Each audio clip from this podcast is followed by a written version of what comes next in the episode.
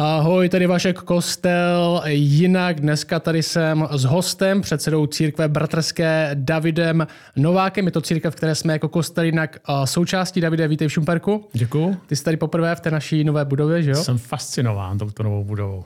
Co na to říkáš? Nádhera. Fakt, jako čekal jsem lecos, ale ještě to předčilo moje očekávání. Takže gratuluju a srdečně tímto zvu. Přijďte se podívat nejenom na Vaška, ale přijďte i do této krásné budovy. Tak Davide, jsi předseda církve bratrské a co by si ještě o sobě řekl lidem třeba, kteří, kteří tě neznají? Uh, co bych jim o sobě řekl? Tak řekl jim, že za měsíc možná už mě uvidí naposledy, protože poběžím pražský maraton. Aha. A... Jakou máš, jaký máš cíl? No, uběhnu, uběhnu. uběhnu. No. Moje specializace je spíš desítka, takže, takže je to trošku víc. No a kdyby to bylo po čtyři hodiny, tak bych byl rád. A tak to jste třeba ode mě o mě nevěděli. No a takový hmm. ty obyčejné věci, tak eh, mám dvě děti, už se mi trošku vymykají, jednomu je 19, druhému 22, ale je dobrý, že oba dva patří pánu bohu. Hmm. A uh, nedávno jsme slavili s manželkou 30, 30 let výročí, takže, hmm. takže mám boží milost, že mám skvělou manželku, 30 let jsme spolu. Uh, co bych vám ještě řekl, že jsem prodělal dvě těžké nemoci a kdyby nebylo Pána Boha a moderní medicíny, tak bychom určitě teďka tady neseděli, protože už bych vás sledoval ze zhora. Tak to je taky taková možná informace. No a možná ještě taková další informace, že jsem sice předsedou teda Rady CB, ale zároveň v Praze taky vedu ještě jeden sbor, uh, no, ještě jeden sbor na Praze Západ. A v jaké části? To Praha Západ, Stodůlky. No. Stodůlky. A kdyby vás někdo chtěl najít na internetu, tak internetová stránka? 13, 13, 13 jako číslo k.cz. Mhm. Super. A co dělá, jsi předseda, a co dělá taky předseda církve? Modlí se, sedí a modlí se. Sedí a modlí se celou dobu, celou dobu a občas přijde do Šumperka dělat podcasty. Ale uh, když teda zrovna není v Šumperku a nemodlí se, tak uh, uh, vlastně já bych řekl, že dělá něco podobného, co dělá pastor, akorát to dělá na větším prostoru. To znamená, jak si vede samozřejmě za setkávání rady, setkává se s kazatelama, setkává se s vedoucíma odborů rady, koordinuje některé aktivity církve, věnuje se, taky musí tu církev nějak reprezentovat, takže občas jde do rozhlasu, do televize, není to moc často, ale taky. Ale hlavně bych řekl, že jeho hlavní taková zodpovědnost je duchovní směřování církve, přičemž to nedělá sám, ale spolupracuje s dalšíma lidma, především s radou, ale samozřejmě s ostatníma vedoucíma odboru a s kazatelama, ale duchovní směřování církve. A ptáme se lidí, co zrovna čteš? Nějaká knižka, kterou čteš, možná, kterou bys mohl doporučit lidem? Já jsem teďka dočet zrovna knížku a to je knížka Mlčení. Eh, napsal ji japonský spisovatel, já si nepamatuju to jméno, ale je to vynikající kniha, teda doporučuji. O čem je? Co je téma? Je to kniha o tom, jak vlastně je to o, o misi v Japonsku teda, jak tam přichází ty misionáři a teďka to, to, to fascinující na té knižce je, že tam přichází tam prostě nějaký kněží, kteří jsou plní elánu, jak spase Japonsko a tam totiž došlo k tomu, že v 15. století tam bylo velký probuzení. Nebyl tom film na to Mně se byl. zdá, že jsem viděl ten film. Ano. Asi celá ta pointa potom, abych to zkrátil, je v tom, že, že potom 15. století, no 14. 15. století tam byla velký probuzení. Uh, ty misionáři byli velmi pozitivně přijati tehdejší vládou, no ale potom došlo k tomu, ke změně vlády a spousta, ty misionáři byli vyhnáni nebo pozabíjeni a křest tvrdý došlo k tvrděmu pronásledování. Děj se odehrává v situaci, kdy tam přicházejí dva kněží, kteří vlastně už přicházejí do země, kde už to křesťanství je na úbytě, už tam skoro nikdo není. No a co je strašně zajímavé, jak oni se vyrovnávají vlastně s božím mlčením, že kladou si otázku, jak je možný, že nefungují ty odpovědi, které se naučili na těch seminářích. Kde je ten Bůh, který mlčí? Jak je možný, že dopustil to, že ta církev tam vlastně zmizela? A jsou tam takový silný výjevy, kde prostě tam třeba přijde ta policie, je to 15. století, tak já nevím, jak jim říkali, prostě ty nějaký no, prostě ty z toho státu. A teďka mm. řeknou těm prostým vesničanům, který už si vlastně, to už je nějaká třetí generace, která už nic nepamatuje z toho křesťanství.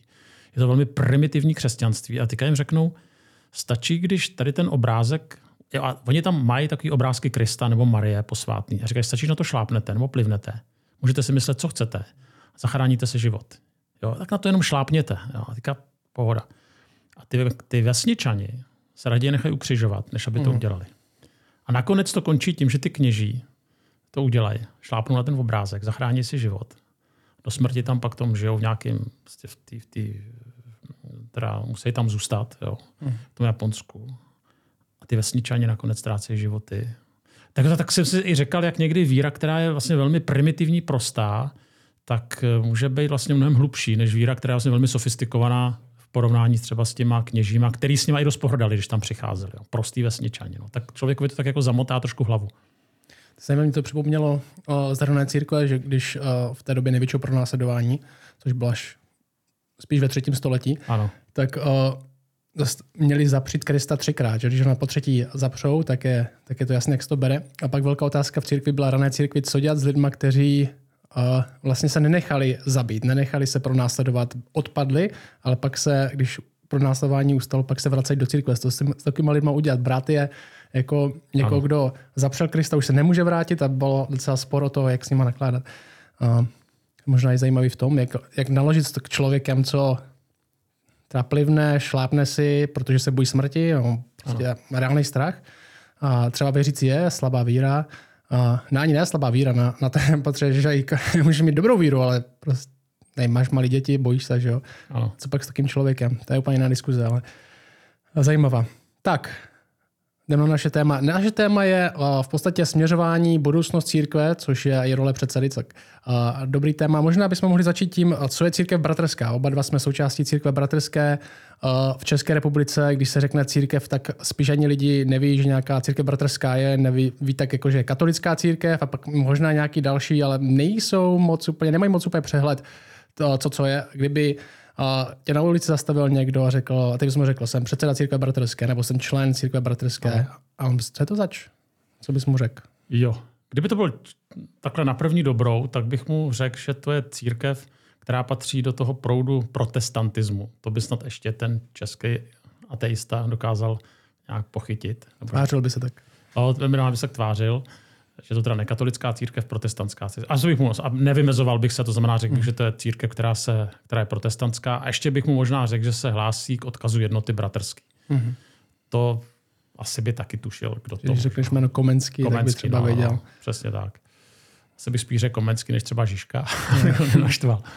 No ale, eh, takže bych tohleto jmenoval, třeba myslím, že ten váš, ta vaše snaha dělat nízkoprahovou církev tak je mi velmi blízká, tak my říkáme, že se hlásíme k odkazu Husa, Chelčického, Komenského, protože to čteme očima lidí, který, hmm. který prostě jsou prostě Češi. No. no, nicméně pokud by to byl, pokud bych měl říct trošku něco víc, tak církev bratrská teda je protestantská církev, hlásí se skutečně k odkazu především jednoty bratrský. A další věc, která ji charakterizuje, že je to církev eh, evangelikálního střihu, no, evangelikální. A teďka samozřejmě ta otázka je, co to znamená, že je evangelikální. Jak to teda specifikovat. Myslím si, že tam jsou takový čtyři základní důrazy nebo pilíře. A ty pilíře jsou, nevím, jestli také na první dobrou vyjmenuju, ale to je abych to, jako biblicismus. To znamená, věříme, že Bůh se zjevuje skrze písmo a že písmo je slovo boží a zároveň slovo lidský, ale ale inspirovaný samozřejmě Pánem Bohem. To znamená víra, že v Bibli, že Bible je kniha inspirovaná Duchem Svatým a že tam dost na to, abychom se dozvěděli, jak správně žít a jak, jak být spasen třeba. Takže biblicismus je první důraz. Druhý důraz je posvěcení. To znamená, že, že když člověk... Ne, ještě takhle. Druhý důraz je znovu zrození. To znamená, člověk se stává křesťanem nikoliv na základě víry rodičů nebo na základě tradice, ale že sám se musí setkat s Pánem Bohem, pracovně řečeno znovu zrodit. To je tak na další vysvětlování. Ale znovu zrození. Druhý důraz. Třetí důraz, který je v evangelikalismu a v církvi bratrský typické, je posvěcení. To znamená, ne, že jsme všichni svatí, anděle, ale že se to nějakým způsobem projevuje v konkrétním životě. Eh, obrácení nebo znovu zrození. A čtvrtý důraz, který je charakteristický pro evangelikalismus a církev bratrskou tež, je že náležitost k církvi. To znamená, že člověk svůj, svůj víru nežije sám, ale stává se součástí těla Kristova, který je viditelný, a to je církev. Uh-huh. A jak vznikla tahle církev? Jak je stará? Hlásíme se k nějakému odkazu, který je starý. A jak jsme, kam že si můžeš z hlavy, jestli, jestli, Je to druhá, je to, je to, ano, tak je to, je to něco přes 140 let, to znamená těch 1800 60, 1870 mm. a vlastně je to, je to taky zajímavé, protože se to setkání dvou duchovních proudů, ten jeden duchovní proud je ve východních Čechách, konkrétně první náš sbor, církve bratrské je Bystré, Bystré mm. v Orlických horách. A to, bylo, to byla skupina lidí, která přišla především z katolické, z katolicismu, z katolické církve a z, evang, a z evangelické církve, kde oni právě byli nespokojení s takovým tím pojetím lidových církví a chtěli něco, ně, ně, něco víc. A nestačilo jim právě být jenom matričním členem a nenacházeli tu odpověď v těle těch tzv. lidových církví. Mm-hmm. A matričním členem v tom smyslu, že jsi na papíře součástí nějaké církve, ano. ale co to pro tebe znamená, je, že možná v neděli přijdeš, ano, když zrovna ano. máš náladu, ale jinak nic to neřeší. Přesně tak. A to jim prostě nestačilo a tak se tam právě shromažďovali, uh, začali se teda shromažďovat v tom Bystrým v Orlických horách kolem člověk, jednoho muže, který se jmenoval Balcar a tam vlastně uh, společně četli Bibli, společně se modlili a společně odhalovali něco víc, než jim právě nabízela tahle ta lidová zbožnost. A to byl jeden prout. A pak byl druhý prout, ten byl v Praze a to byli misionáři, kteří přišli z Bostonu, z Ameriky, nějaký Clark, další, a ty prostě přišli do Prahy, tam založili, založili několik, založili sbor a pak založili ty sbory, další sbory. Eh, nejstarší čtyři pražský sbory, že Soukenická, Vinohrady, Žižkov a Smíchov. A tady z toho probuzení, který přinesli tyhle ty misionáři, vznikla druhá větev, druhý prout a ty se potom nějak setkali a založili společně eh, svobodnou církev reformovanou. Tím chtěli naznačit, že jsou svobodní od státu mm-hmm. a, že, a že navazují na reformovanou tradici. Mm-hmm. Protože v té době, že jsme po době tolerančního patentu, který byl na konci 18. století, neměl, neměl jsem úmysl takhle zabředávat úplně, ale Aha. po tolerančním patentu, každopádně po tom tolerančním patentu protestanti nebyli vůbec, že jo, nebyli rovnoprávní. Byli pouze tolerováni. Byli tolerováni a pak máme těch 60. let a tam už, a já si ne, ne, nepamatuju, jak se to jmenovalo, ale byl to nějaká obdoba protestantského patentu, kde, ano. kde víc se to, nejen tolerovali, ale už třeba tvoje děti nemusely být součástí katolické církve ano. a byla větší svoboda. Ale dvě církve, které byly legální, byla církev Augsburského vyznání, což jsou luteráni, ano, ano. a reformovaná církev. Ano. To byly státem uznaný církve a tahle církev, svobodná reformovaná církev, nechtěla mít se státem a nic společného. Chtěla se ano, přesně tak. Chtěla být svobodná od státu, proto vznikla svobodná Což znamená, že ze začátku nebyla uznaná. Nebyla uznaná a skutečně tam docházelo i k pronásledování od eh, rakousko-horských úřadů, mm. takže ona byla považovaná vlastně za sektu. Mm. Tak jsme začali jako sekta. Začali jsme jako sekta. Chcem říct, no, doufám, že takhle neskončíme. tak, tak začali jsme jako sekta a na konci 60. let a 19. století, pak a to byly ten bystrej, že to byly ty Orlické hory. Ano. Já, jsem, já mám předky z Orlických hor. A Andršovi, ta moje velká část mé rodiny je z Orlických hor a z toho, z toho prostředí tam. A pořád tam jsou lidi, kteří se jmenují stejně jako já. Tady skoro nejsou žádní, ale tam a pořád jsou. Takže, a byli součástí těch církví taky, takže tam mám nějaký, nějaký předky. Každopádně jsme vznikli, měli jsme jméno Svobodná církev reformovaná, pak se to změnilo, že přišla první světová válka. Pak jsme se stali jednota českobratrská. Jednota českobratrská, pak přišla další válka, další režim. Církev bratrská. A to bylo v 60. letech, jestli se nepadu tak nějak, v 60. Ano. letech. A to bylo, protože přišli, protože se zvýšil počet členů ze Slovenska. Ano, protože jsme se spojili ze Slovenskou Jsme byli česko-bratrská, ale ano. bratrská, takže to dávalo větší smysl. A kdy se bude měnit jméno znovu? Teďka máme že to tak 60 let skoro. Ano, to je dobrá otázka. Zatím to není úplně Já jsem si říkal, že to není vize. teďka úplně genderově vyrovnaný. Že ano, když, ano. jednota bratrská, že to už bude tlak, tak to trochu změnit. Je to jako bizár, jo. A jednota sourozenecká. z toho legraci, ale prostě jenom, jenom to dám k dobrýmu, jo. Že nedávno jsem dal na svůj Facebook, asi před dvěma lety, jsem se chtěl rozdělit, že mám radost z toho, že prostě máme deset dalších nebo osm dalších kazatelů. Tam stálo vždycky, že, že ta slavnostní ordinace, tak tam stálo těch osm, myslím osm to bylo vikářů, už kazatelů. A teďka se na mě vrhly prostě ty, ty genderově prostě postižený bratři a sestry v Kristu. Jak to, že tam stojí jenom chlapy? A no, nic, no. Tak to je bizár to. To je na jinou diskuzi. Jednota sourozenecká za pět no, let. Abych to nechal zatím. Zatím to nechme. Asi není žádný návrh, asi, že jo? Ne. A kolik máme, takže církev bratrská, kolik máme členů cca? Jak jsme velcí v Česku? Něco kolem 10 tisíc. Něco kolem 10 tisíc, myslím, že ve sčítání bylo 13, což tam se asi hlásí lidi, kteří nutně nejsou ano. členové. A máme kolik zborů, víš cca? Něco přes 80. 80 zborů, plus máme stanice, což znamená, že stanice je takový menší sbor, který má ano. svůj mateřský sbor, těch je tak taky bude tak 80, možná 100. Takže možná na 160, 160 no. místech ano. v České republice. Kazatelu? Kazatel je něco přes 100.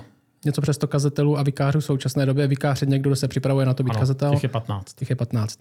A, tak to je církev bratrská, jak myslím. Jo, Takže- tak patříme v české kotlině, patříme k největší, je to největší evangelikální církev u nás. No. No, po česko-bratrské A církvi. to nejsou evangelikálové, ty sen, to není evangelikální. No. V tom, jak to, tom, jak to asi definuješ, nebo jak ty, ty to myslíš? Jako nej, ano, protože tam, v tom, jak to definuju, tak my bychom se, asi kde se nejvíc lišíme, je skutečně jako přístup k písmu. Jo. A, ale nutně, to nemusí být u nich, u nich je to taky do nějaké míry evoluce. Taky. té jejich církve, že není to, není to od, nejsou to jejich počátky nebo jejich nutné vyznání. Ne. Uh, bohužel. Uh, tak dobře, jdeme na budoucnost církve v České republice, to mě zajímá. Hlavní téma. Není tady moc křesťanů, má církev v České republice budoucnost, co myslíš? Já bych, eh, já bych, eh, ano, často slyším, že tady je málo křesťanů, je to dobrá otázka. Na druhou stranu, když člověk eh, se dostane třeba do některých katolických zemí, tradičně katolických, jo, typu Francie, typu Bel- Belgie nebo typu já nevím, Itálie, jo, tak já myslím, že jsme na tom ještě mnohem líp. Jo, že já bych řekl, že mě asi na té české spiritualitě je sympatický, že než se hlásit jenom formálně k nějaký církvi, tak radši nebyt ani křesťan. Mm-hmm. Jo, to znamená, já si myslím, že těch, samozřejmě pán Bůh vidí do srdce, ale že na tom nejsme tak špatně, že jsme na tom stejně, jako jsou jiné evropské země. Jo, akorát prostě u nás prostě Češi nechodí do církve. Jo. Znamená, No, ty jestli, evropské země na tom moc dobře nejsou, takže.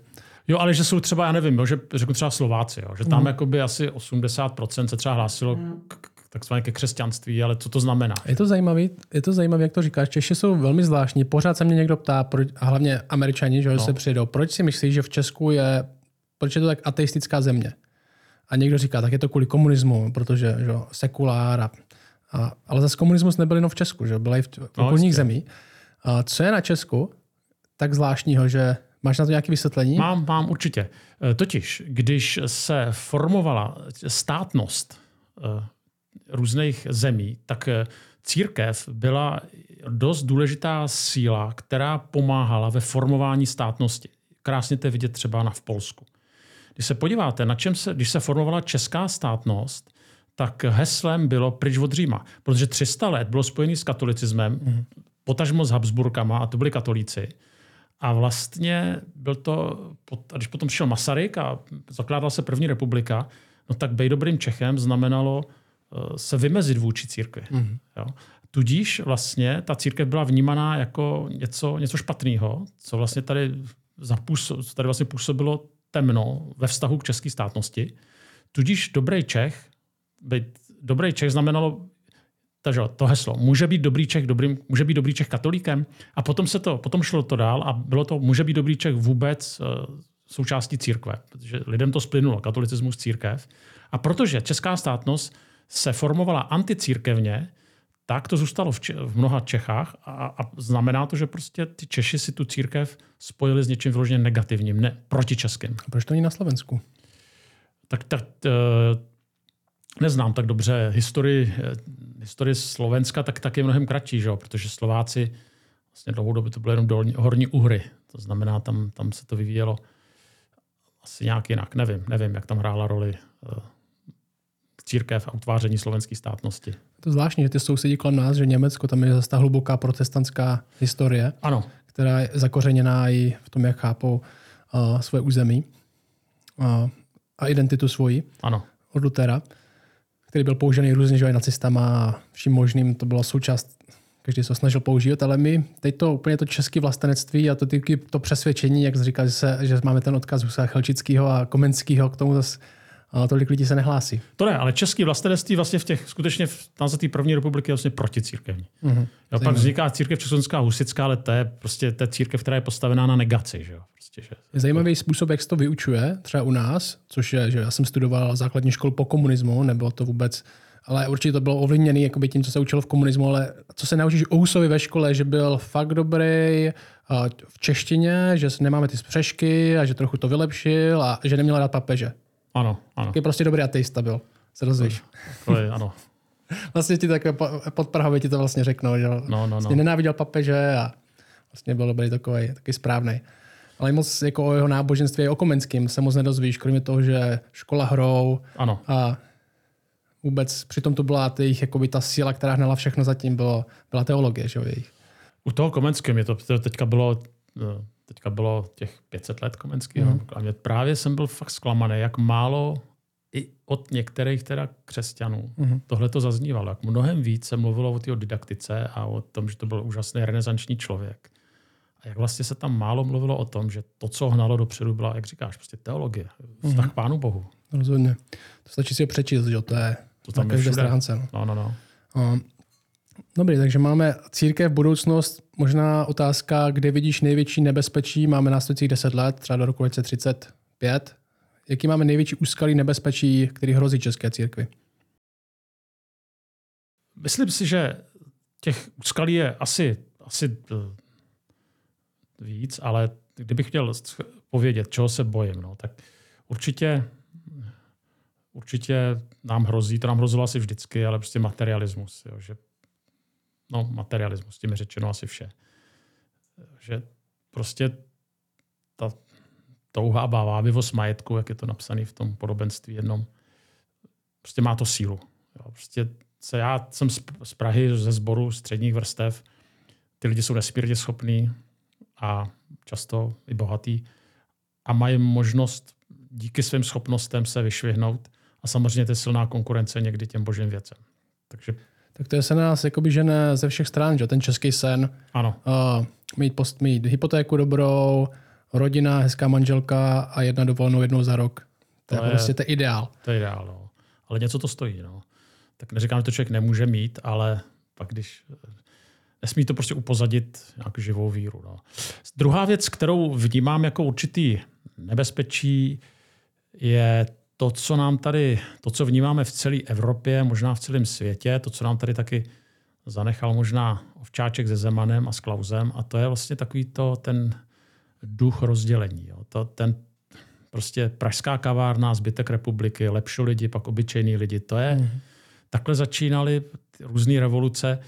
Já hodně se zajímám o dějiny 20. století a ty všechny izmy, jo, tak začaly tak, že ty, co se dostali k moci, rozeštvali ty lidi proti sobě. A ono to už měli starý římani, že jo, divina imperata, prostě rozděl a panuj. A to, co tady 20 let, už to začalo to Klausem, a pak to šlo přes Zemana, bylo prostě rozeštvávání té společnosti. Nejdříve to bylo lepší lidi, pak to byla pražská kavárna a to je až něco démonického. Mhm. A tenhle ten duch rozdělení, ono to není jenom u nás, samozřejmě hrozí i církvi, tak čeho se bojím a co hrozí český církvi, no aby jsme se ne, jako nerozhádali. A musím říct, jak se pohybuji v ekuméně, že možná církev bratrská je jedna z posledních církví, která se ještě jako nerozhádala, nerozdělila. To je až šílený, když to, když to prostě pozoruju, jak se to prostě seká. Proč myslíš, že to tak je? No, proč myslíš, že u nás to nestalo zatím? Církev bratrský? Mhm. No to je boží milost. No. A potom si myslím, že jsme eh, možná některé témata, kvůli kterým se ty církve dělají, což je dneska hlavně ty otázky genderu, homosexuality, že já se hodně snažím, aby to nebylo prostě klíčový téma pro naši církev. Jo. Mhm. Já to nechci obcházet, jo, ale já si myslím, že skutečně, dokud to neřeší, jako, neřešme, jako řešme to, ale nedělíme z toho prostě kauzu. Nedělíme z toho prostě šibolet. Jo. Takže nechci na to kašlat, ale myslím, že spíš se chci věnovat k důležitějším tématům a to je spása lidí a to je prostě, že chceme někam jít a ne se neustále vůči, vůči sobě vůči jako nedělat tady z toho nějakou hlavní kauzu. To znamená, myslím, že se nám podařilo tyhle ty věci upozadit. Mhm. Takže máme tu materiální stránku, kde lidi touží o, prostě to, co nabízí svět, to ano. Chtějí přijmout. A pak máme tady tuhle tu lidskou, kde čím dál víc vidíme, a je to v České republice a z nějakých důvodů, ale to i ve světě, ta polarizace, Ano, polarizace. radikalizace na každé, prostě buď je tahle strana a tahle strana a není nic mezi. Že jo? A to je takový ten balíček, jestli volíš tohle člověka, tak vím o tobě všechno. Ano. Vím prostě, jaký máš názor na očkování, jaký máš názor ano. na válku, na všechny ty důležité věci, a jak, přesně jaký jsi člověk a zařadím si tě někam a už se s tebou nemusím bavit. Přesně tak. A, já, a to, co vnímám, že nám se to zatím díky bohu nestalo. My jsme církev jako rozkročená. To je pravda. Ale nemáme tam ale, ale má to nějaké limity. Jo? To znamená, shodneme se třeba na těch čtyřech bodech evangelikalismu, o kterých jsem mluvil. Myslím si, že jeden ten extrém je takový extrémní prostě dogmatismus. A ten dogmatismus znamená, že když prostě nevěříš, že svět byl stvořený v sedmi dnech, tak nejseš běží, biblicky věřící křesťan a asi půjdeš do pekla. Když nevěříš tvrdý předurčení, že Bůh někoho vyvolal k zatracení, někoho k životu, tak a taky nemůže být jako znovu zrozený křesťan. Když prostě žena ve staršostvu a když ty tam máš, tak jsi prostě liberál a taky nepůjdeš tak. Jo, a tak dále. To znamená, to je jeden extrém. Jo.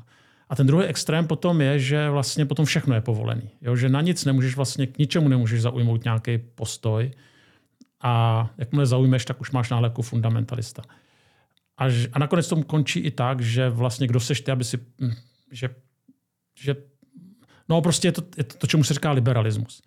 A to, co já vidím, že ten extrémní liberalismus a extrémní fundamentalismus vlastně se potom stávají vlastně velmi agresivní a pro tu církev vlastně se stávají vlastně zhoubou. A to, co se snažím, to, o co usiluju, je, abychom spolu dokázali mluvit a abychom některé věci nebrali tak smrtelně vážně a nedělali z nich prostě šibolet. Jo? A dokázali se nějak uníst i v těch rozdílnostech, o kterých víme a uh, který prostě v něčem jsme prostě jiný.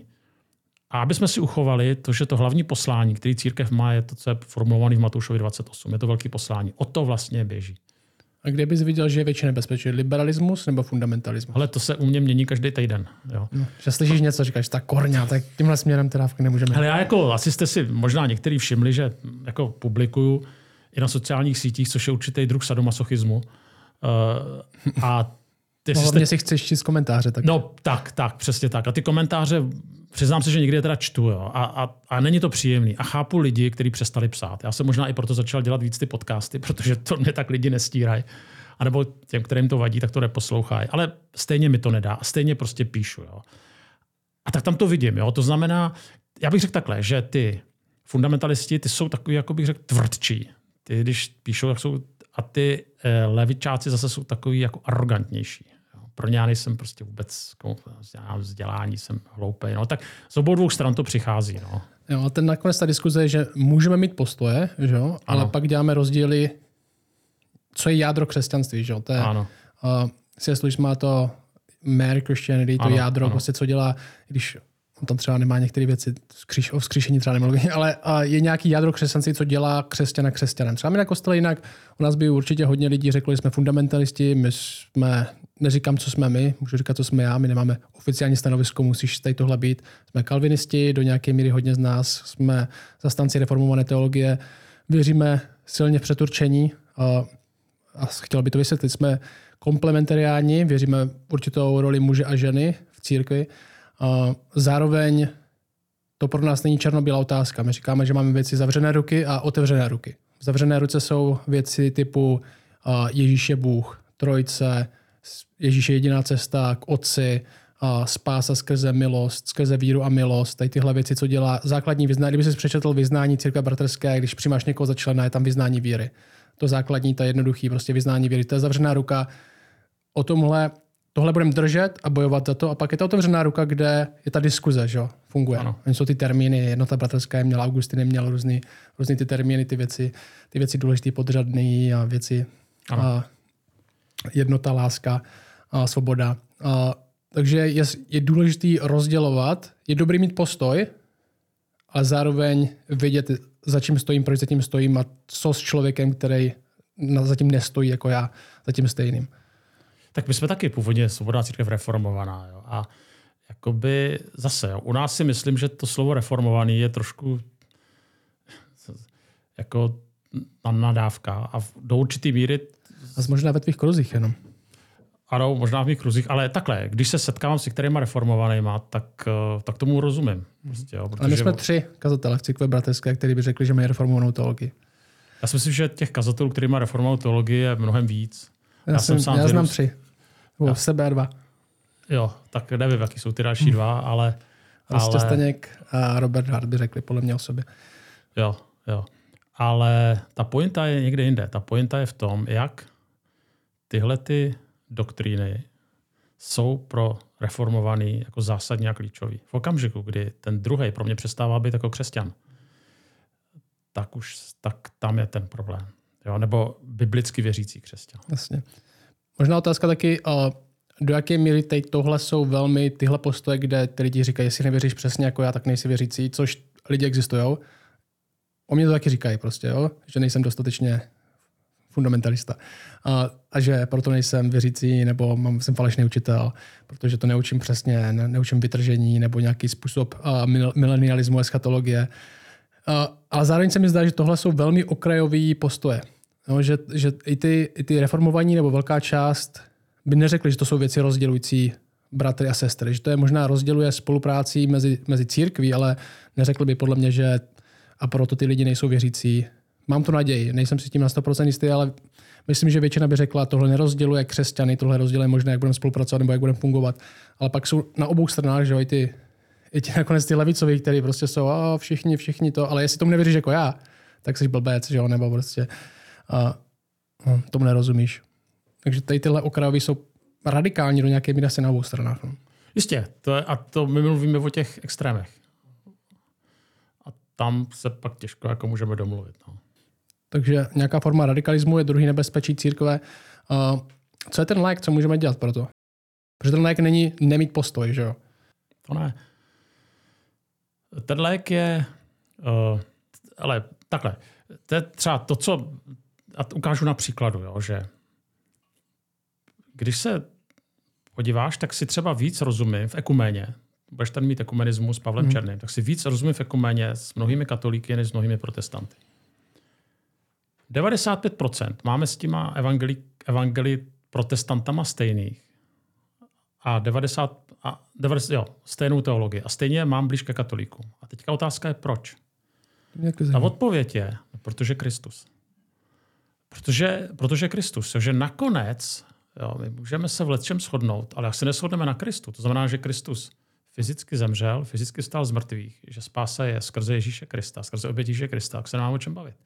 A můžeme mít doktríny na předurčení a na stvoření světa vlastně stejný. Ale jak se neschodneme na Kristu, tak se nemáme o čem, tak, tak, jsme, tak jsme mimo. No.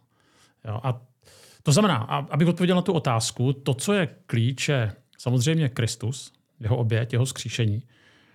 Eh, jeho spása. A eh, potom, co nás spojuje, jenom velký poslání. Jak na tohle to rezignujeme, tak eh, to je to, co dělá církev v církvi. Se říká, že my nemáme vizi, ale vize má nás. A ta vize je velký poslání. Každý to dělá trochu jinak, jo? ale nakonec o tohle to běží. A i to přesvědčení o tom velkém poslání, nebo o čem říkáš o Kristu, zdá se mi, že jedno z těch nebezpečí, třeba co vidím já, že lidi prostě přestávají mít chuť za cokoliv bojovat. Jo, mně, mně připadá, že spíš ta tendence bude tím liberálním směrem, ne tím fundamentalistickým.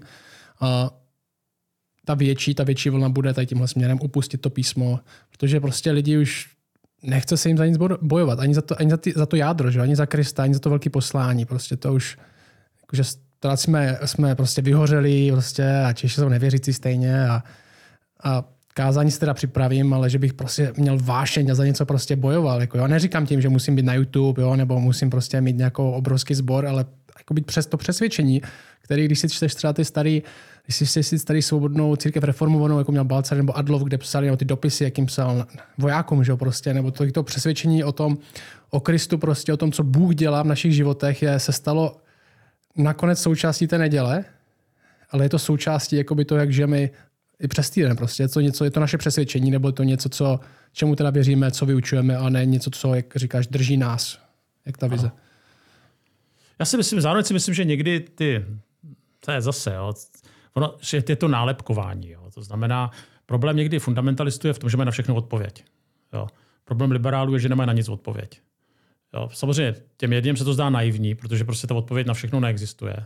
Jo. Jakmile někdo prostě má jasno, skoro vo všem, nebo má pocit, že všechno jako najde v Bibli, tak je to vždycky za cenu nějakého zjednodušení. A pak je druhý extrém, který zase nevede k žádným odpovědím, který vlastně jenom rozbíjí, je to jenom dekonstruktivismus, který všechno rozbíjí. A obojí je špatně, no, ale zase to jsou krajní polohy. Mhm. Dobře, tak máme nějaké ty teologické tendence, které vidíme to rozdělení možná kvůli, řekněme, jedno to nebezpečí je rozdělení kvůli druhotným věcem, ano. jsme to mohli nazvat. Uh, něco dalšího, co tě napadlo, když nebezpečí, který nám hrozí? Máme třeba nějaký praktický nebo finanční nebezpečí, před kterým církev stojí? Udržíme se, zaplatíme? Ano, to je další eh, reálná otázka, jestli... Taky... Myslím, že teďka to na nás začne doléhat čím dál tím víc. Evidentně prostě to je realita. Eh, prostě jednak docházejí peníze od státu ale na tom bychom neměli stát a ani to netvoří rozhodující. Proč stát, možná vsuvka, proč stát dává peníze církvi? Jo. Protože to řeknu hodně jednoduše. A ty to řeknu nejdříve z církve a potom církve bratrský. Ne. Církve, no, protože ty církve něco ukrad a byly nějaké restituce, nejenom vůči církvi, ale vůči i jiným organizacím, no a tak to, co se ukradlo, tak by se mělo i vrátit. Jo. To Mhm. tak je to takovým dobrým mravem. No a teďka, jak je to s církví bratrskou? Že? Mm. Lidi se mě ptají, jako proč církev bratrská přijala ty, eh, ty restituce. Mm. Že? Co se týče církve bratrský, tak eh, církev bratrská měla nějaké majetky, které prostě byly ukradené. Ty majetky, je to dohledatelné. To všechno je zapsané v katastru. Tam by to nebyl problém to vrátit. A náš, náš ideál byl, aby prostě ty věci, to, co nám odkázali naši otcové, jo, eh, tak prostě, aby nám to bylo vráceno. A to si myslím, že není nic špatného. Tohle to chtěli i normální restituenti. Problém byl ale v tom, že se s náma jako s církví nebude bavit stát jako s každou církví zvlášť. Takže se to vyřešilo tak, že se udělal nějaký odhad.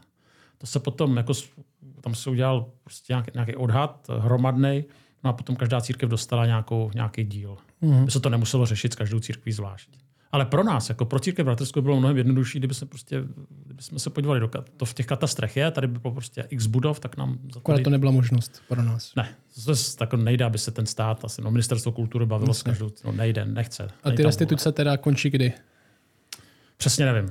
Od cca 10 let máme, 15. 10-15 let. Ano. 10-15 let, takže bude možná některé sbory budou stát před finanční možná nějakou, nevím jestli krizí nebo minimálně nějakou barikádou, kde jim přestanou chodit ty peníze od státu. Určitě, určitě, ale zase, jo, Otázka, jestli to není dobře, jestli, je, jestli je. S, tím, se s tím musíme popadat, že jo, nějak. Jednoznačně. Já si myslím, že to je velmi zdravý, aby jsme, jako, aby jsme jeli jenom za svý. To jako... A zároveň si vnímám, že tak díky bohu, že tahle ta možnost tady je, že prostě nějakým způsobem tyhle ty restituce nám v něčem jako pomohly, pomáhají. Myslím si, že řada sborů to vrací té společnosti, že dělá skvělé věci pro, pro ty komunity, kde jsou. A prostě dokud to jde, no tak uh, využívejme toho. No.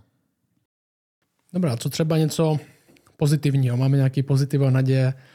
Ty asi ty vidíš, eh, naštěvuješ různý sbory, předpokládám i staršostva, nejenom možná v církvi bratrské, ale i v jiných. Vidíš nějaký trendy nebo nějaký pozitiva, co si říkáš, tak tohle teda to musíme podpořit, nebo jsem rád, že tady tohle roste. Jo, vidím, vidím. Právě když se setkávám s konkrétníma lidma. Jo, když se řekne církev, tak uh, prostě tak to je takový obecný pojem. Ale pak, když vidím ty konkrétní lidi, ty konkrétní zápasy, tak si uvědomuji, kolik skvělých lidí prostě ta církev bratrská skutečně má. A teďka to neříkám jako patriot. Jo. Těch lidí, kterých si obrovsky vážím. Jednak. A ty jsi jenom vsuvka vyrostl v církvi bratrské? Vyrostl jsem, no, no, no, no. Takže no. jsi od, od malička. Ano. Řada lidí, třeba jenom kolik lidí v církvi bratrský prac eh, je v, lokální, je v lokální politice. To byste se divili, kolik máme starostů a místo starostů nebo zastupitelů v různých vesnicích. Jo. To Hmm. máme samozřejmě i eh, třeba v té vyšší politice, ale v tý, lo- jo, a ty lidi tam skutečně to nedělají pro svý obohacení. Jo. S kýmkoliv z nich mluvím, tak je to nějaké přesvědčení, vědomí toho, že křesťan má být solí, solí země. Tak třeba. Jo. Kolik máme učitelů? Zase, jo, když se s nima bavím, oni to nedělají jenom kvůli penězům, ale mají, mají vliv. Kolik máme profesorů na vysokých školách? Zase, to jsou lidi, kteří mají vliv.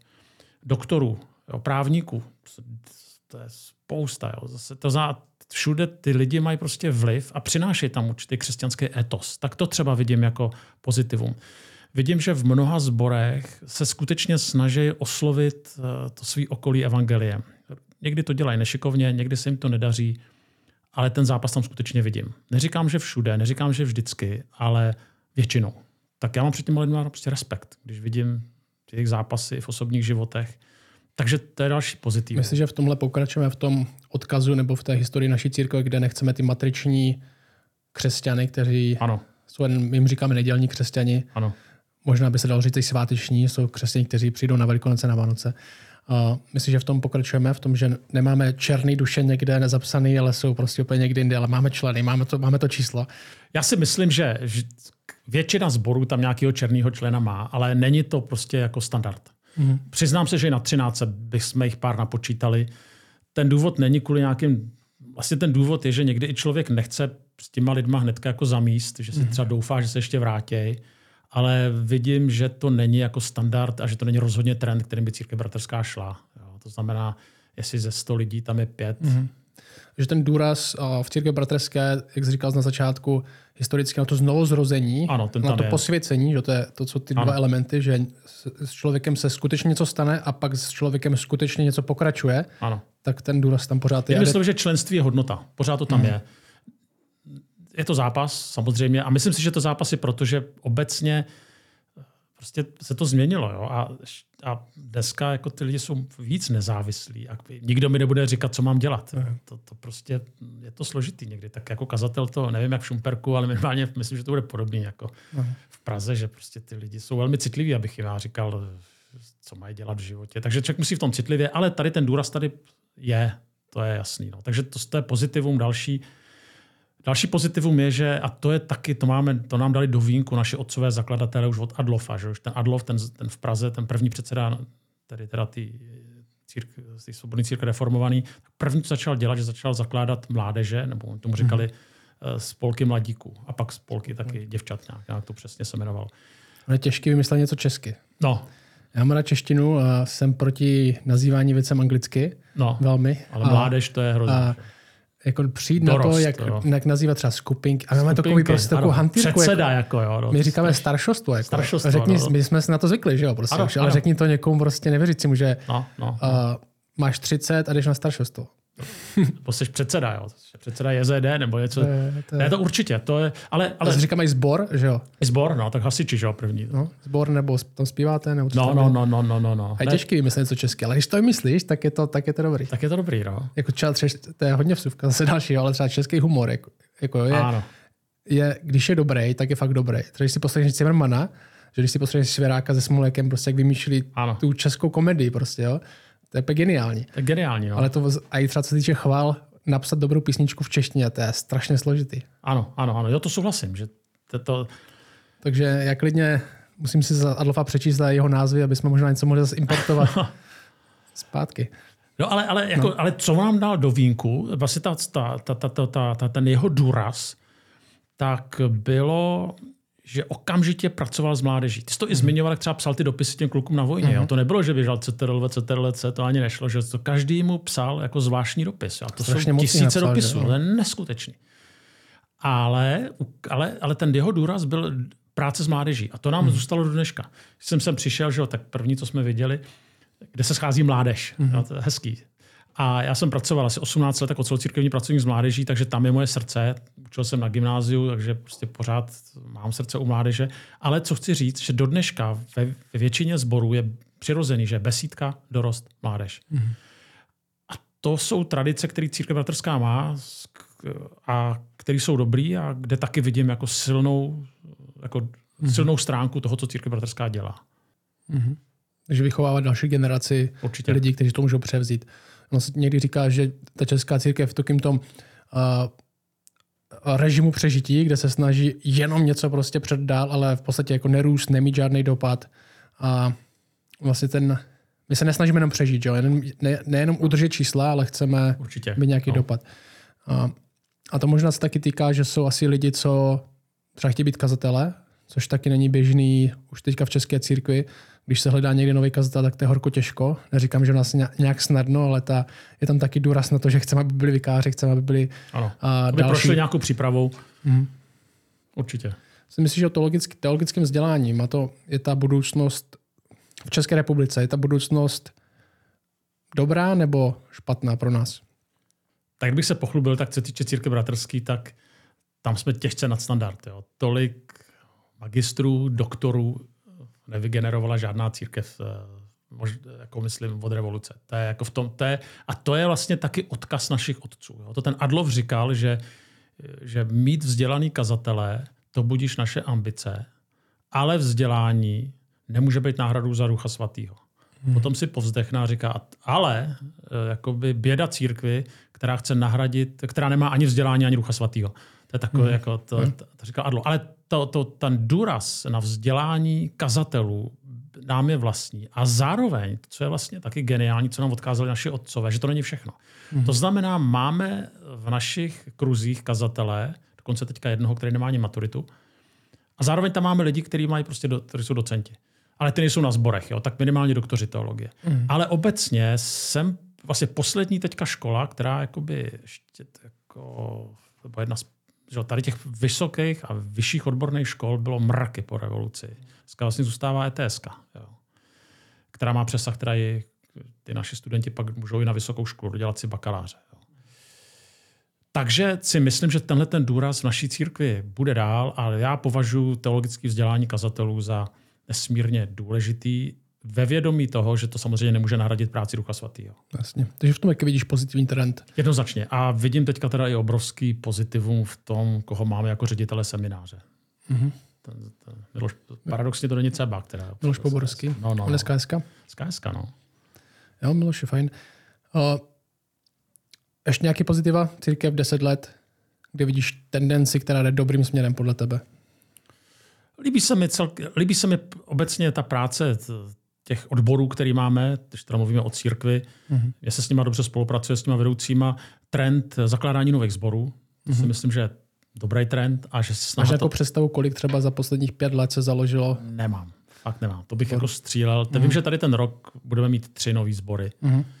Ne vždycky to vzniká hezky, to si taky nalijeme jako mm-hmm. čistého vína. Někdy se bratři a sestry pěkně posekají a založí sbor. Možná spíš občas to vzniká dobře. Možná taky. No. Tak i tak bych řekl. No. Ale hlavně, že pak jako, buď, buďme pragmatici. Já musím říct za třináctku, myslím, že ten sbor si vede dobře. Jak je stará třináctka? 15 let. 15 let. No a, má, a je to velký sbor celkem. A taky nevznikla hezky. Jo. No, tak prostě pán Bůh občas kroutí očima naštěstí prostě je milosrdný. Mm-hmm. My do toho i celé investujeme, že do zakládání nových sborů založili jsme i odbor církve pro zakládání nových zakládání nových sborů. Zakládání nových sborů a to know-how, který tam dostávají ty, mm. ty lidi, kteří chodí na ty konference, nebo M4, že jo, taky, mm. tak si myslím, že je to dobrý know-how a dá se s tím nějak pracovat. Máme teďka i další odbor, ten odbor obnovy, to znamená je snaha pomoci mhm. stávajícím sborům eh, nějak, nějak nabídnout jim nějaký know-how, jak, jak neustrnout. Nějaký proces, do kterého se může ten sbor zapojit, aby přesně tak. prošel nějakým procesem obnovy. Ano, ano, přesně tak. Nějakým restartem. Nějakým restartem. Není to žádný hmm. kouzelný nástroj, ale je to, je to v podstatě taková nějaká moderace rozhovoru v rámci toho sboru s cílem, prostě, aby potom i ten sbor udělal nějaké konkrétní kroky v rámci právě té obnovy. Hmm. Super. Uh, a teďka taky to je nedávno, že? Teďka začalo... Ano, ano. Kolik tak? Tři roky. Tři roky. Dobrý, ještě něco k tomu? To je tak, co mi teďka napadá. Co bys řekl lidem, kdyby no, máme lidi, kteří jsou nevěřící, který zveme do církve, většinou nechcou nebo přijdou. A pak máme lidi, kteří třeba v církvi byli a možná zažili nějaké zranění, ať už v naší církvi, církvi bratrské nebo v nějaké jiné. A ty by se třeba pozval, oni, řekli, oni by ti řekli, víš co, já už v církvi vůbec tej, já už nemůžu, já jsem tam buď vedení mě zradilo, nebo, nebo nějaký člen. Co říct takým lidem, a kteří možná poslouchají hodně, tady tyhle často lidi poslouchají na internetu, protože nejsou součástí a společenství, tak co zrovna možná jim bychom mohli říct, když se bavíme o církvi a oba dva vidíme podle mě důraz na to, aby lidi byli součástí místního společenství a jako zdravou a pro, podle mě nezbytnou součást křesťanského růstu, být s dalšíma lidma, kteří k tobě, na, te, na tebe vidí, do tebe vidí a můžou mluvit do života. Co bys řekl takovým lidem, co nechcou být?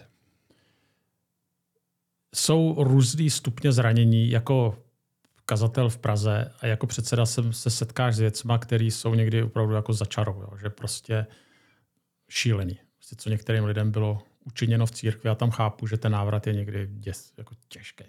Ale většina, většina těch lidí tohle to nezažila. Jo. Takže já jsem zažil prostě zneužívání a znásilnění třeba od pastora nebo kněze tak tam chápu, že to je asi spíš na nějakou terapii. Jo. Vy máte nějaký centrum? Ano, poradenský centrum. Poradenský centrum. Ano, ano. A opravdu musím říct, že když pak jsem slyšel jakoby některé zpovědi, tak už jsem skoro chtěl prostě říct, už, už mlču, já už na to nemám jako sílu to poslouchat. Hmm. No to jsem neudělal, jo, ale, ale na druhou stranu tohle to není prostě eh, každý druhý člověk. Hmm. To znamená, často takže já bych těm lidem poradil, jako, aby, to znovu, aby, ty šan, aby církvi dali znova šanci, aby možná se poradili s někým, koho znají, komu důvěřují, do jaký církve jít, nebo do jakého sboru jít.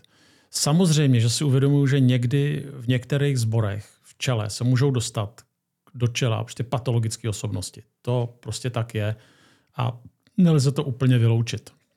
Žijeme na téhle zemi. Ale Myslím si, že řad, zároveň je řada zborů, který, který nemají v čele patologické osobnosti. A to znamená, abych těm lidem poradil, poraď se s někým, koho znáš, komu důvěřuješ, kam by si se třeba měl nasměrovat a zkus to znova. Jako jsme součástí církve bratrské, takže do nějaké míry možná jsme zaujatí, ale třeba církev bratrská, když se mě ptají lidi, jaké, jsou, jaké církve být součástí tady v tomhle městě nebo v tomhle městě, a já jsem udělal nějaký video podle čeho církev nevybrat. Ano. Je to často ty špatné příklady, co mi lidi píšou a jako hodně brutální zranění, co prožili od církve, reálný špatný zacházení, tak jsou způsobeny tím, že tam je jeden člověk nebo ano, člověk ano. jeho manželka, který všechno řídí, ve všem mají pravdu. Jestli chceš koupit auto, tak ono je rozhoduje o tom, jaký barvu, jakou barvu bude mít a je to hodně zneužití, zneužití z vrchu. A v té naší církvi církvi bratrské máme uh, nástroje k tomu, jak, uh, jak vědět o lidech, co mají něco na starosti. Že jo? Ano. Máme, víme, víme o našich kazatelích, setkáváme se celkem, celkem a máme i nástroje, jak je, jak je doprovázet možná, jak je taky jak je napomenout že, že není, to, není to tak, že já jsem tady v Šumperku a jsem úplně izolovaný a nikdo vůbec neví, co se děje že o, o mě, ale lidi jsou do nějaké míry nesledovaní, ale doprovázení možná v tom, jak Já to řeknu úplně otevřeně. Jako, hmm. jakoby my nemáme pyramidální model, ale je to ten, jako už od Montesquieho se tomu říká v politice check and balances, to znamená systém brzd a vach. To znamená, hmm. církev bratrská má staršostvo, že? a nad, nad těma kazatelama je prostě rada. A Eh, je, je a nad radou je konference. To znamená, to, jste, to, jsou, to je ten systém brzd a váh. Na druhou stranu, prostě, když to řeknu úplně na tvrdo, mm. ty jsi zmínil sám sebe, tak jako pokud bych se jako předseda dozvěděl, že prostě tady vaše Andrš dělá nějaký psíkusy a kdokoliv jiný, tak samozřejmě tady to není tak, že Str Vašek může dělat, co chce, ale je tady prostě někdo nebo nějaká instituce, která prostě eh, Vaškovi řekne Vašku, přes pamatuj se, jo? nebo prostě nebo prostě s tou rozloučíme. A to není, ale to samý platí o každém kazateli. A mhm. myslím si, že to je vlastně důležité. Není to jako všelek, ale je snaha, aby právě tyhle ty patologické osobnosti byly nějakým způsobem, kdyby se to zvrhlo, tak aby prostě sem přistřihli křídílka, nebo aby prostě odešli. A musím říct, nestává se to často, ale stává se to. A já jako předseda jsem několikrát byl prostě součástí řešení takových hrůzostrašných věcí kdy pak jsme se museli třeba s milým bratrem i kazatelem prostě rozloučit. Znova říkám, jako to, není to normální, není to běžný, ale jsme lidi a prostě... Je nástroj pro to v naší církvi, jak to udělat. Je nástroj, jak to udělat. No. A možná jako pro lidi hodně se brání organizaci a když se řekne církev, tak si představí, že organizace je organizovaná strašně a tam musíme být strašně free a, a domácí skupinky, ale organizace má, svoje, má svůj důvod. Že? V novém zákoně vidíme, vidíme obojí. Vidíme organismus, do nějaké míry to funguje, roste sam o sobě, ale vidíme tam i prvky organizace, že je tam staršostvo, jsou tam diakoni, kteří jsou ustanoveni, aby něco dělali, ano. vyučovali, sloužili. Že i tady tyhle věci, když je církev třeba větší a má svou organizaci, my máme třeba radu církve bratrské, a máme konferenci, že výroční, kde hlasujeme o řádu a máme i dokumenty, tak uh, jsou proto, aby ta církev nebyla strašně velká byrokracie, ale aby byla zdravá. Že? Aby, aby jsme měli nástroje, jak řešit, když uh, někdo ze členů prostě má problém, nebo někde nějaká bitva, prostě jsou hřišní lidi. A jestli uh, vybírat si církev jenom podle toho, kdo tam je vepředu, může být velmi nebezpečný, protože jsme hřišní lidi, i ten vepředu, co mluví, je hřišný, boje se svým hříchem a potřebuje někoho, s kým se sdílí, možná potřebuje někoho, kdo mu právě může říct, tady zastav, tady už prostě to, už tady musíš, není, není sám sobě autoritou a všem ostatním jenom jeden člověk autoritou. To nás chrání před sebou samými, jinými slovy. Jo. A já sám, kdybych měl vyjmenovat tady, kolikrát jsem něco chtěl prosadit a jsem to neprosadil. Jo. Prostě starší ve sboru prostě řekli, že ne, no tak prostě tak to je. Někdy jsem trošku musel zaskřípat zubama, někdy hodně a vracel jsem se vsteklej domů, ale jsem vděčný nakonec za to, že to takhle funguje. A co se týče těch řádů, musíme si uvědomit jednu věc. V Bibli není všechno. Jo, máme nějaký systém řízení církve, máme mládež, máme dorost, máme prostě staršostvo. To jako není jako nějaká, že kdo nemá staršostvo, tak je prostě hříšný. Jo. To, to ne, porušuje desatero. Jo. Nebo kdo nemá mládež, tak hřeší. Prostě jsou některé věci. tam zrovna je. Je to tam, ale řekl bych, že, to mládež ne. že, že prostě není to jakoby ve smyslu, jestli jich tam má pět, šest nebo deset, jo, takhle, jo, že prostě uh-huh. jak to staršostvo, jak se mají často scházet. Uh-huh. To znamená, to jsou už věci, na kterých se musíme domluvit to v Bibli nenajdeme. Prostě to se musíme mm-hmm. na tom domluvit, ale musíme se tím pak jako řídit. Takže to je jako normální asi. Přesně tak. V Bibli máme o, tohle je o, naše zásady, tohle říkají o Bibli, to přišel jsem si to tady napsal. Písmo svaté je nejvyšší autoritou naší víry a života, je neomylnou, dostatečnou a srozumitelnou pravdou božího zjevení. Je božím darem církve, světlem a prostředkem společenství Boha a člověka. Tomu věříme, ale zároveň tam není jak spravit auto. Přesně tak. Že jo? A Dokonce ani jak víc církev. Úplně jako jestli... ani jak má vypadat bohoslužba, cel, celkově bohoslužba. nastrukturovaná. Že jsou tam nějaké elementy, Ano. bereme, některé věci z toho neděláme, co tam jsou napsané, že bychom měli dělat, jako třeba proroctví, tam je jedna z mála věcí, co máme dělat. Uh, každopádně uh, není tam všechno. Je tam všechno. Uh, a možná teď tímhle skončíme. Uh, Písmo svaté, znovu to přečtu, je nejvyšší autoritou naší víry a života, je neomylnou, dostatečnou, srozumitelnou pravdou božího zjevení. Bude tohle v budoucnosti boj udržet. No, jestli bude, bude zároveň, nechci jako věci spochybňovat, na druhou stranu důležitá taková otázka, jo, že je to písmo, anebo je to můj výklad písma, ta nejvyšší. Uh-huh. Ta nejvyšší. Mně se na církvi bratrský líbí, že my, ne, my máme nějaké doktriny, ale na druhou stranu je to písmo. Není to naše doktrína o písmu. Uh-huh. A to je rozdíl. To znamená, někdy mi někdo bombarduje, takhle to je, protože to je v Bibli, ale to je jeho výklad Bible. A to, to je prostě... Otázka je, jestli ta diskuze bude v budoucnosti, kterou budeme mít na, na úrovni toho, že ten protiargument bude, ale já jsem přesvědčený z Bible jinak. Ano. A nebo, nebo ten argument bude, ale Bible už není relevantní. A to je ono. To je, pojďme spolu otevřít písmo mm-hmm. a pojďme spolu hledat v písmu tu odpověď. A někdy nenajdeme. Někdy najdeme, ale pojďme to hledat v písmu. A jestli tohle bude postoj naší církve, tak budoucnost bude, ať už bude pro nás početně menší nebo větší, tak bude dobrá, protože my nejsme povoláni k tomu, aby jsme byli početně obrovští, ale aby jsme byli věrní. Ano, přesně tak. Tak s tím skončíme. Tak díky. Tak jo, tak dík. Čau. Mějte se krásně. Čau.